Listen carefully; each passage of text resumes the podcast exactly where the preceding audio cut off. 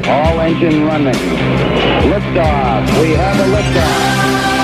Good evening. Welcome. It's Erick Erickson here live from the Debate Center, the Coors Center at the University of Colorado Boulder for the CNBC debate.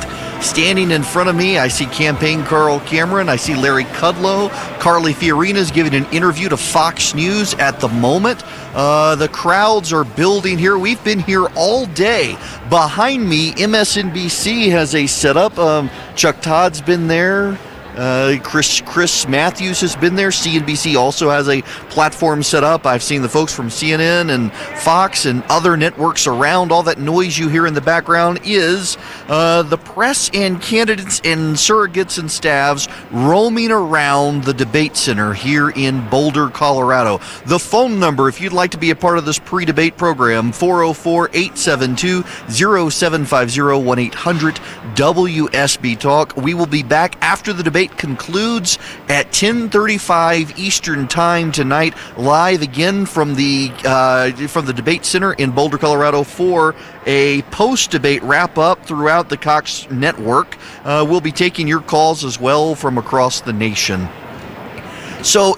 Uh, before I get to anything else, I sat down a little while ago with Jamie Dupree, who, if you're waiting for Jamie and Sean Hannity, at 6 o'clock, Sean is going to interview uh, Jamie Dupree on WSB. But I interviewed Jamie as well, knowing I was going to be shortcutting this to some degree. So I wanted to spend some time with Jamie. And uh, just about, oh, 30 minutes ago, interviewed Jamie Dupree for this. Jared, if you want to go on and play that audio.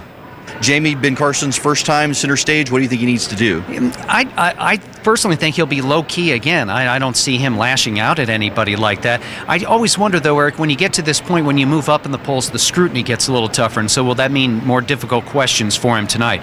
I would think on the flip side, I can't imagine Trump going after him, but maybe he will. I just think it's gotten under Donald Trump's skin that he's not number one in every poll. We heard that in his Sioux City, Iowa rally. So I would guess watch those two, and then I just sort of think somebody down below the Rubio Cruz Bush tier, so the, the five people below that, one of them's got to really make a mark, like a Rand Paul or a Chris Christie or a John Kasich. Even Kasich indicated yesterday that no more Mr. Nice Guy. So we'll see if it works for them. The budget deal in Congress, I expect that's going to come up. This is an economic debate. I'm imagining Rubio, Cruz, and Paul may be able to try to shine? Yeah, I would think so, though. I guess to me, it's still a lot of inside baseball, and so we'll see how much it comes up tonight.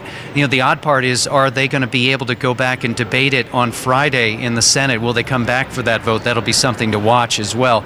Sure, if it comes up, they'll knock it out of the park. I would expect Cruz will work that in anyway to say this is one reason to back an outsider and to knock the Republicans out who are in the establishment. We've had a shake-up after every debate. Who do you think is going to be next to drop out? Yeah, I sort of look at one of the people in the bottom five uh, Kasich, Christie, Rand Paul, uh, who else? Huckabee. You know, Huckabee hasn't done much in between debates. But then I look at all of them and think, you know what? They're not running very expensive kind of campaigns right now. So is it Jeb Bush who's under the most heat?